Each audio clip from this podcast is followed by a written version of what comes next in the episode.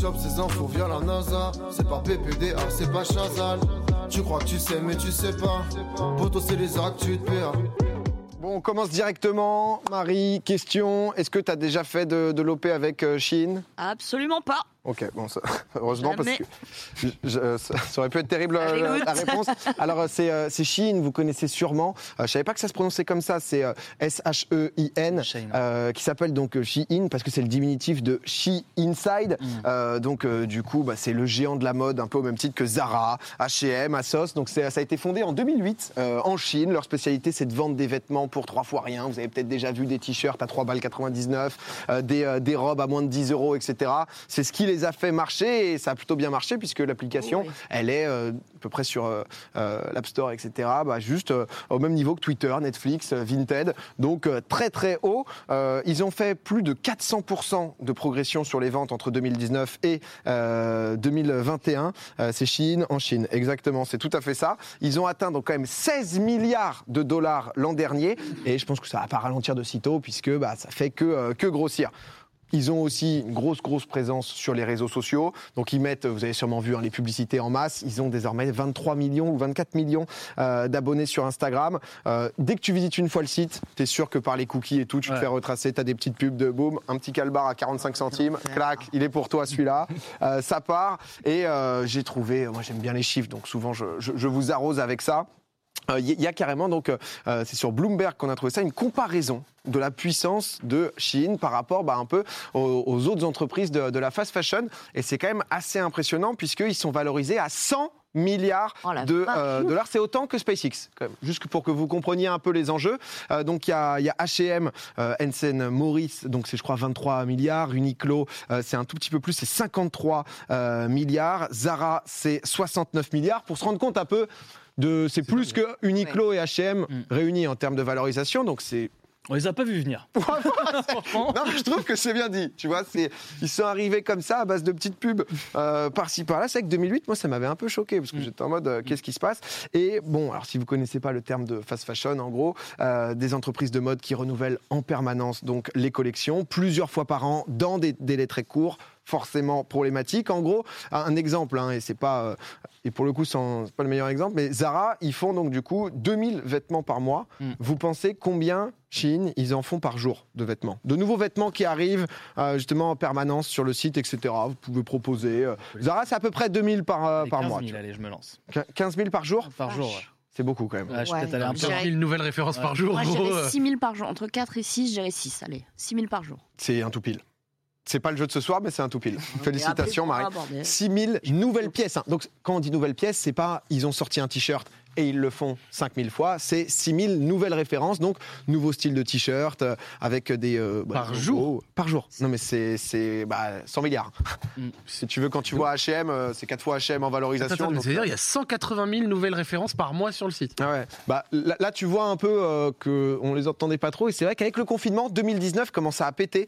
Euh, Donc du coup, les, les revenus de, de Chine. euh, je vois dans le chat des what the fuck, boycott, c'est nimp. Bah honnêtement, c'est clairement ça parce que un peu dans le même modèle qu'Amazon, c'est un peu la marketplace des vendeurs. Eux, en gros, ils ont pas d'usine. Euh, c'est que de la sous-traitance de milliers d'ateliers un peu partout en Chine. Euh, ils vont naturellement, donc là on voit un atelier en l'occurrence, vers les euh, ateliers, bah, les, les fournisseurs les moins chers, qui derrière, niveau matériaux, etc., ils s'en soucient pas trop. Zara, par exemple, ils utilisent des, des grosses usines. Encore une fois, hein, c'est pas le meilleur exemple puisque Zara, euh, ils sont dans la liste euh, euh, des entreprises exploitant les, les Ouïghours. Les Ouïghours. Euh, donc, euh, donc clairement, on n'est pas en mode euh, Chine, c'est terrible. Par contre, Zara, regardez, Ouais. mais Zara, c'est terrible, et Chine, c'est encore en dessous, c'est un peu plus l'idée. Euh, et en fait, c'est que des petits ateliers de, euh, de souvent moins de 100 employés. Ça regarde pas trop la qualité. Et justement, en fait, il y a l'équivalent de France Info au Canada, ça s'appelle CBC euh, ou CBC en fonction un peu de la prononciation. Euh, ils ont mené une enquête pour savoir un peu bah, c'est quoi les composants dangereux en fait dans les vêtements.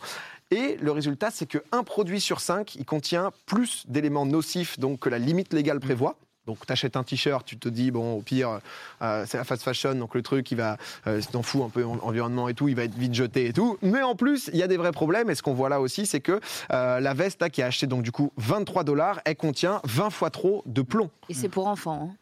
Ah bah c'est euh, c'est Voilà. quali- plus que zéro. Et encore, comme je dis, quoi, c'est pas que sur l'entretien, c'est juste sur euh, la dangerosité que ça peut. euh, Ça, Ça peut générer des maladies de peau, des trucs comme ça. il faut- C'est ce qu'il faut dire, quoi. Voilà. C'est c'est exactement ça, pour le coup.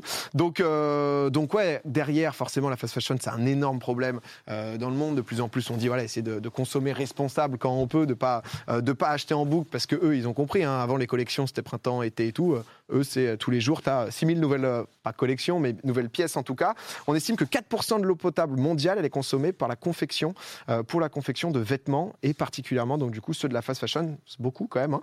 Euh, le truc, c'est que eux, bah, comment ils arrivent à produire autant, à amener autant de nouvelles pièces en fait, ils ont, euh, pas mal percé, euh, étonnant, mais via TikTok. Mm. Euh, donc sur le, sur le hashtag donc Shein Haul, c'est en gros c'est un déballage donc du coup de, de Shein. Il y a plus de 4 milliards de vues quand même sur le hashtag, donc ils donnent des, des idées. euh, Les gens s'inspirent un peu des euh, des, in- enfin, des influenceuses qui sont parfois euh, ambassadrices de la marque. Je sais pas cette personne en l'occurrence, on n'est pas. Mais tu l'affiches bien. Le, ouais, le but n'est pas de la, de la juger ou euh, euh, respectons.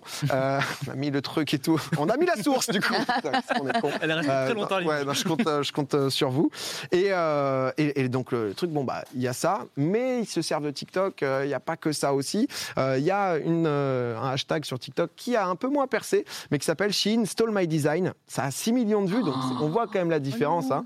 Et en fait, bah, c'est tout simplement toutes les créatrices de contenu, les créateurs de, de vêtements, en fait, qui se plaignent de bah de A à Z, ça prend Mm. tout ce qu'ils peuvent voir et ça récupère. Là, typiquement, le Sharks, euh, bah, c'était la créatrice qui, euh, qui l'avait euh, qui l'avait créé. Boum, il est sur Chine pour 10 fois moins cher en qualité euh, médiocre. Tu, tu penses c'est genre euh, les petits ateliers qui vont faire leurs références du coup dessus, qui font de la veille, qui chopent le trois idées, qui bam euh, copient en s'en foutant un petit peu?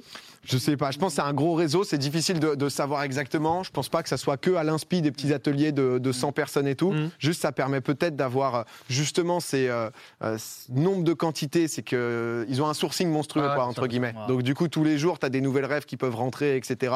Et eux, euh, en boucle, je pense que c'est aussi des réseaux de petits ateliers, de petites usines. Des gens bien, quoi, des gens à connaître. Voilà, c'est au, au final tout ça c'est top et c'est vrai que le truc c'est que j'en parle aussi parce que bah euh, il y a forcément ce truc cet avantage économique où tout le monde a co- à consommer, il consomme pas pour le plaisir de se dire bah ouais bah j'ai un t-shirt en plomb, Ouais. voilà c'est euh, c'est mon nouveau truc mais parce que bah il y a, a l'avantage économique et que derrière eux aussi ils essayent de toujours redorer leur image. Ils ont fait par exemple des gros événements euh, caritatifs où ils invitent voilà des, euh, des stars, tu vois du Katy Perry, du, du Lil Nas, etc. Donc ça c'était caritatif pendant le pendant le Covid où voilà, ils essayent toujours de redorer. Ils font aussi des petits, euh, euh, des petits événements avec euh, voilà, des, des influenceurs, influenceuses, un peu, un peu cosy, où tu as l'impression que la marque, elle est un peu premium, un peu luxe.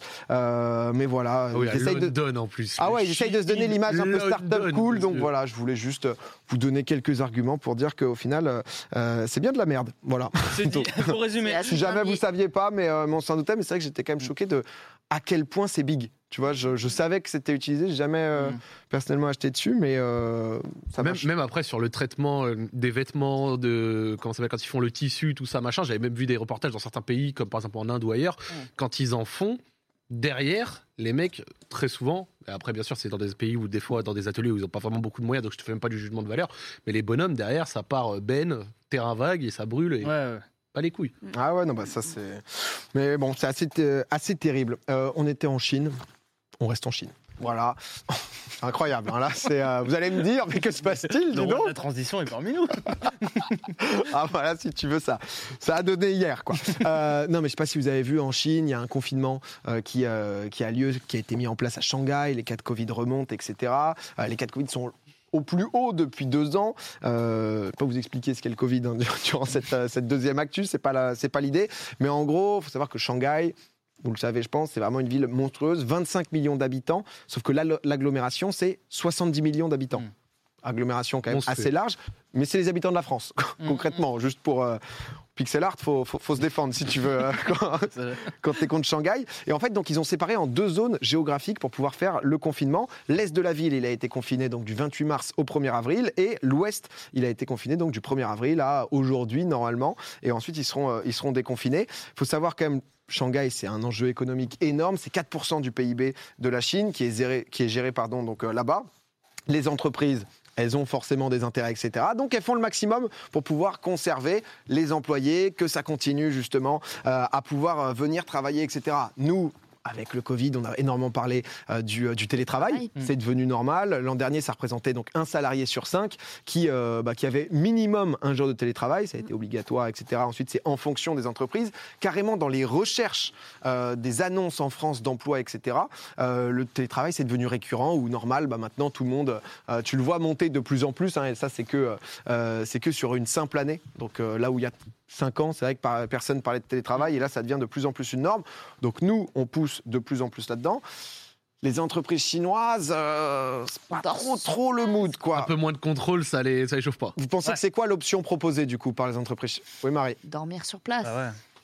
Bonsoir. Marie, t'es très très forte, là, sur, euh, sur les questions ce soir. Renseigner là-dessus, oui. Bah, en fait, tout simplement, euh, tu télétravailles pas, mais tu vis juste au bureau. Comme ça, comme ça, comme ça t'es euh, t'es bien. Euh, c'est devenu de plus en plus courant, donc du coup, euh, là-bas, notamment dans le secteur financier. Donc, euh, il y a Sympa différents... en plus. Alors, il y a Ah oui, différents types d'installations. Différents types d'installations.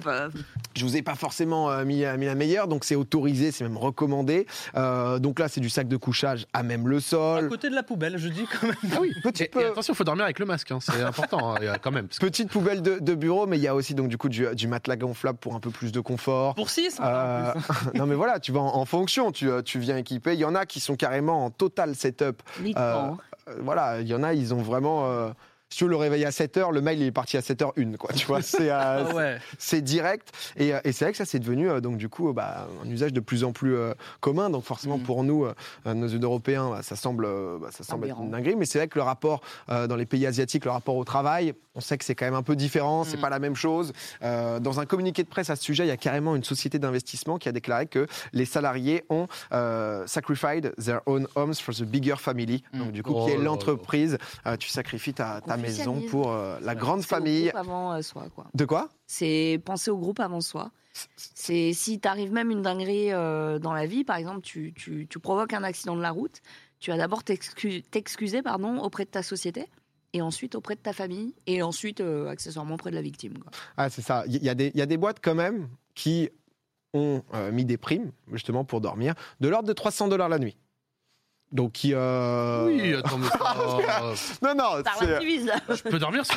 Ah, c'est- Je reviens la semaine pro. Non, c'est gratos. Faut démonter le plateau, tout ça, Zach. Il y, a, il y a du boulot à Ah, faire. moi, je me mets là-bas et tout, il n'y a pas de. Non, non, mais, mais quand même, le truc, c'est que c'est pas le cas euh, globalement. Et il y a aussi, du coup, euh, la culture du euh, 996. Donc, du coup, travailler donc, de 9h du matin jusqu'à 9h du soir, 6 jours par semaine. Donc, il y a une politique qui a été euh, euh, bah, beaucoup encensée, notamment par, euh, par des gros patrons comme Jack Ma. Et qui, forcément, nous, récemment, on parlait un peu plus de la semaine de 4 heures. euh, de 4, 4 jours. De 4 jours, ouais, merci. Ouais. De, de 4 jours, comment on peut y arriver, etc. Donc, voilà. Mais c'est fascinant parce que tu vois, il y a tous ces pays qui ont très souvent, genre euh, en Asie du Sud-Est, etc., euh, fermé, confiné, tout ça très vite et qui ont eu des euh, vagues moins grosses que chez nous, tu vois. Mais maintenant qu'il y a Omicron, que ça va très vite et que c'est moins grave, ces pays qui. Pour certains, ont attendu de beaucoup vacciner pour rouvrir, comme par exemple la Corée du Sud qui a rouvert le 1er avril, le Japon qui n'a pas encore rouvert mais qui autorise de plus en plus d'entrées, l'Australie qui a rouvert. Mm. Il y a toujours ce côté un peu psychose de ces pays qui n'ont pas vraiment vécu des maxi vagues co- comme nous et qui sont encore pour certains dans des solutions où à l'heure actuelle pour nous ça nous paraîtrait délirant Mm. de repartir sur ça. Ah bah. Là, là, toi, on serait, on serait PA, petit confinement, là, petit 4 semaines. Ah, l'angoisse. Bah, Là-bas, le fait d'entendre qu'il y a une partie du monde où il y a encore des gens qui l'ont, Ouais. Ça, j'avoue, ça fait bizarre. Ah bah c'est un traitement différent des choses, etc. hein. Même euh, c'est clair que ça a été euh, ça a été un peu différent. On va enchaîner avec euh, mon actu 3 parce que c'est vrai que comme je vous le disais, grosse émission. Il y a Pépé, il y a Pierre Ninet qui arrive qui arrive aussi après. Si je vous parle de, je suis obligé de lire là quand même, Nilanderia fulva. Hmm. ça, vous, cuisine. ça vous évoque Hmm. Ça quoi fait un peu maladie euh, vulvaire, ça. Non c'est alors, C'est une plante. non c'est vivant. Ah oui, bah, Enfin, c'est un c'est le nom scientifique d'une espèce. D'accord. Quel type d'espèce ça peut être Alors, redis le nom euh, Nilanderia fulva. Nilanderia. Pas pangolin ni rien, rien à voir Non, avec le Covid. non. c'est petit. Petit, ok. C'est pas le truc. C'est qui pas une fleur. Se C'est pas une- ouais. C'est un rongeur. Bah, c'est pas un rongeur. C'est Qu'est-ce qui, bactérie. qu'est-ce qui se C'est multiplie sur le visage. Non, non, non, c'est euh, c'est une espèce euh, de animale, lit, quoi. les puces de lit, non Les puces de. Non. un peu plus gros, un peu plus gros que des, des puces Une en, tique. en insectes. Un verre, un papillon. Non, pre- Une presque. mouche, une Un guêpe, une abeille. euh. On, on en a plein en France, il y en a partout. euh, elles doivent être. Ça dégoûte, ça a des bras, des jambes? Ça non, rentre? ça, a des, ça bosse, ça, ta- ça taffe. On parlait des. Fourmis? Et les fourmis, exactement. Ah, Elles arrivent. En, en français, on l'appelle la fourmi. Désolé à ceux qui n'aiment pas les insectes. euh, là, c'est que du. si tu veux. Le plaisir. Nous, ce soir, c'est vraiment. eh, les excuses, c'est après avoir, après avoir fait les choses. fashion, ça dodo sur place. Voilà. Les Désolé. insectes. Ouais, J'espère qu'elles sont sympas ces fourmis parce que depuis tout à l'heure là tu nous fous un sale moral, non? On l'appelle la fourmi folle de Raspberry. Eh. euh, Oula, en français. euh, Plus elle est dis- neutre visuellement, plus elle peut te baiser. Plus Elle craint, ok, ok. Ah, c'est compliqué. En gros, là, ça, ça a migré donc du sud des États-Unis euh, vers le Mississippi, Floride, Lou- Louisiane, et ça a une particularité justement. Elle est plutôt vénère. Je ne sais pas si vous allez trouver parce que c'est quand même, euh, c'est limite un super pouvoir, quoi. C'est euh. Celle qui te brûle. Quand elle te ressuscite. pique ou je sais pas quoi. Non. Ah oui. Elle t'électrocute elle ressuscite. Non, Non mais si, il y a des insectes zombies. Ah ouais? Ah putain. On, en- on en parlera dans un Non autre mais si, popcorn, mais, non, mais euh, si. T'as des insectes qui, euh, avant de mourir, euh, arrivent à s'inoculer, je sais plus quoi. Enfin bon. ah là, ah là, euh, elle, elle crache de l'acide. Non pas seulement pour se défendre, mais aussi pour attaquer. Yes. Et, et Je n'avais, non mais attends, je n'avais jamais vu. Mais regarde, Wesh Ah oui, non mais c'est une- incroyable. Oh, c'est et c'est pas un truc euh, délire chelou. Euh, C'est-à-dire que et Ça sort d'où? Parce que. bah, de, je sais pas si on peut. app- Je sais pas si on peut c'est- le C'est dire. leur abdomen en gros. Et, et le truc c'est que du coup, je crois que les, les- certains, Yes. pas mal de types de fourmis peuvent faire ça, sauf que elle, euh, c'est vraiment de l'acide. Donc Ça passe euh, sur Twitch ça ça, ça peut être border en, en- en fonction. Non mais j'avais jamais vu ça. J'ai Mais trouvé c'est ça. pas nocif pour elle parce qu'elle se, là, c'est du jet à tout va, mais ça retombe à un moment donné dans des fourmilières, c'est compliqué. Je pense qu'elles sont immunisées. De, euh, sinon, ça, c'est la même. Après, elles sont tellement que. Là, là, ta fourmi, elle arrive en Australie, le paradis là, des, des, des, des animaux chelous, ça les regarde, ça leur dit non mais Mais- mais- vous déconnez là. Euh, Mais je crois que en fait le truc c'est que c'est assez récurrent chez les fourmis de pouvoir justement euh, cracher. C'est ensuite ce que tu craches. Et là en l'occurrence elle c'est hyper hyper euh, toxique enfin acide en l'occurrence. Et le truc c'est que donc du coup on le sait les fourmis euh, sont un délire hein, les fourmilières etc Euh, c'est hyper bien organisé. Et en fait elles forment donc carrément des, des rivières euh, pour s'attaquer à des proies énormes. Et euh, là on parle vraiment d'assassinats de chiens de poules. Euh, il y a même eu des vaches euh, qui euh, c'est- non, mais c'est un, un Des- une vache tuée par des fourmis. moi je vous le dis c'est un problème ces ah, fourmis hein. c'est C'est pas ici là. maintenant, non, non, c'est eh, c'est loin. C'est loin encore. Voilà, c'est euh, c'est c'est loin. Et du coup. ça du Covid au début. hein. Ouais, bah ouais, ça n'arrivera pas Non, non, chez je nous. vous le promets, ça vient pas. Pas de panique, ne, ne cédons pas à la pression. Non, en fait, le truc, c'est que eh, elles sont pas au bon endroit et elles se sont déplacées à cause justement de, euh, du climat, etc. Euh, D'ailleurs, le troisième rapport du, du GIEC est sorti. euh, N'hésitez pas à vous informer, c'est important. On avait parlé du deuxième. Et euh, comme ça, je- j'en parle, mais c'est important. Et, euh, et donc, du coup, en fait, c'est juste qu'elles sont au mauvais endroit et donc, du coup, elles sont un peu perdues, donc elles savent plus ce qu'elles font et euh, ça part un peu en couille, quoi, si tu veux. Le truc, c'est que donc, du coup, on s'est posé bah, un peu des, des questions de comment stopper. Il y a déjà eu ça. On avait parlé des lapins Le en feu. Australie, ça se reproduit énormément, etc. Euh, on s'est dit bon bah les, les Américains ils vont aller euh, petit lance-flamme, c'est parti quoi. Et en fait la solution est naturelle. Appelez Kameto. voilà, tout simplement. Bah, le. Il envoie dans les scientifiques qui ont découvert un champignon qui les stoppe enfin dans, les- dans leur folie meurtrière. Donc ils sont en train de voir comment ils peuvent gérer ça justement. Mais c'est un vrai problème, on en parle de temps en temps. J'avais parlé aussi, euh, euh, alors c'est différent, mais des singes aussi en Inde. Euh, c'était un autre cas, mais il y avait les hippopotames en Amérique du Sud. Mais ça c'était à cause de Pablo Escobar. Donc c'est un autre sujet quoi. Et Mais, les singes blindés au sucre. mais Les non, mais tigres c'est ça, aussi, hein. là, euh, qui étaient à, à l'orée de la forêt. euh, Ah, mais et- Là, les, les panthères. Non mais par- parfois il y a des problèmes, c'est vrai que- mais j'avais jamais vu les fourmis euh, cracher de l'acide. Bah, Non mais surtout si elles sont capables de canner une vache. Ah bah après il faut, enfin tu vois c'est, euh, Non mais tu imagines le, le- tu vois c'est c'est pas genre un petit pchit en mode oh merde, oh non la vache, oh non. tu- tu Oui, imagines c'est le- qu'elles sont le des taf milliers. d'équipe Ah pour bah, aller devant la vache ah, mais On l'a vu ces, ces derniers jours. hein. comme ça. elles font une pyramide et tout, tu sais, c'est genre elles sont obligées de faire des trucs. euh, Ah mais c'est un plan d'une semaine. Hein. Tu l'étais Oula. Tu vivais Be- belle, belle image Jacques que tu nous as proposé. il, y a, du- il y a eu des sons aussi. Enfin, J'étais au plus du fou là. J'y étais là. L'enfer Ah honnêtement il y avait- il y avait un peu de tout quoi. Mais en tout On est comme ça. on est comme ça, putain. ah les fourmis là c'est. euh, Attendez excusez-moi. T'as une bonne actu Le- positive ou pas là? Non non c'est fini. Euh, J'ai le la seule actu positive c'est que c'est terminé. Voilà mes, euh, mes actus. Mais euh, C'est terrible. Bon voilà, ça fait toujours plaisir. Non, je me suis dit j'a- j'a- j'allais en parler. J'ai découvert ça. Je me suis dit que les gens, euh, les gens comme moi devaient savoir. Je conseille le livre Les fourmis de, de Bernard Weber pour ceux que ça intéresse. Giga livre. T'es corrigé, pardon. C'est Weber. T'as dit Ah Weber. pardon. Weber est un sociologue, Weber est un. Voilà, je me la pète. Non mais c'était bien. il a raison, il a raison. Ouais, t'as tout à fait- Vous l'avez lu, euh, Marie? Moi, je l'ai lu au lycée. Ok. Les, les fourmis. Un petit mot de tir. C'est un petit euh. livre, hein, ça se lit euh, très rapidement. Quoi. Il y a trois livres. Ce qui est stylé, c'est que chaque livre a un genre différent. Il y en a un, c'est un peu un polar. Il y en a un, c'est plus un livre euh, d'aventure. de- On suit. Il y en a un, on est dans la tête de la fourmi. L'autre, on est dans la tête de. Enfin, c'est une trilogie qui est vraiment Mm. intéressante. Voilà. Sympa. Bon, écoutez, si, si jamais vous nous direz, mais c'est vrai que Weber, euh, oui, Weber, c'est le barbuck aussi. Ouais, c'est ça. c'est vrai. Il y a plusieurs. Je suis calé, quoi. si tu veux, moi, en tout cas, ça, ça me connaît.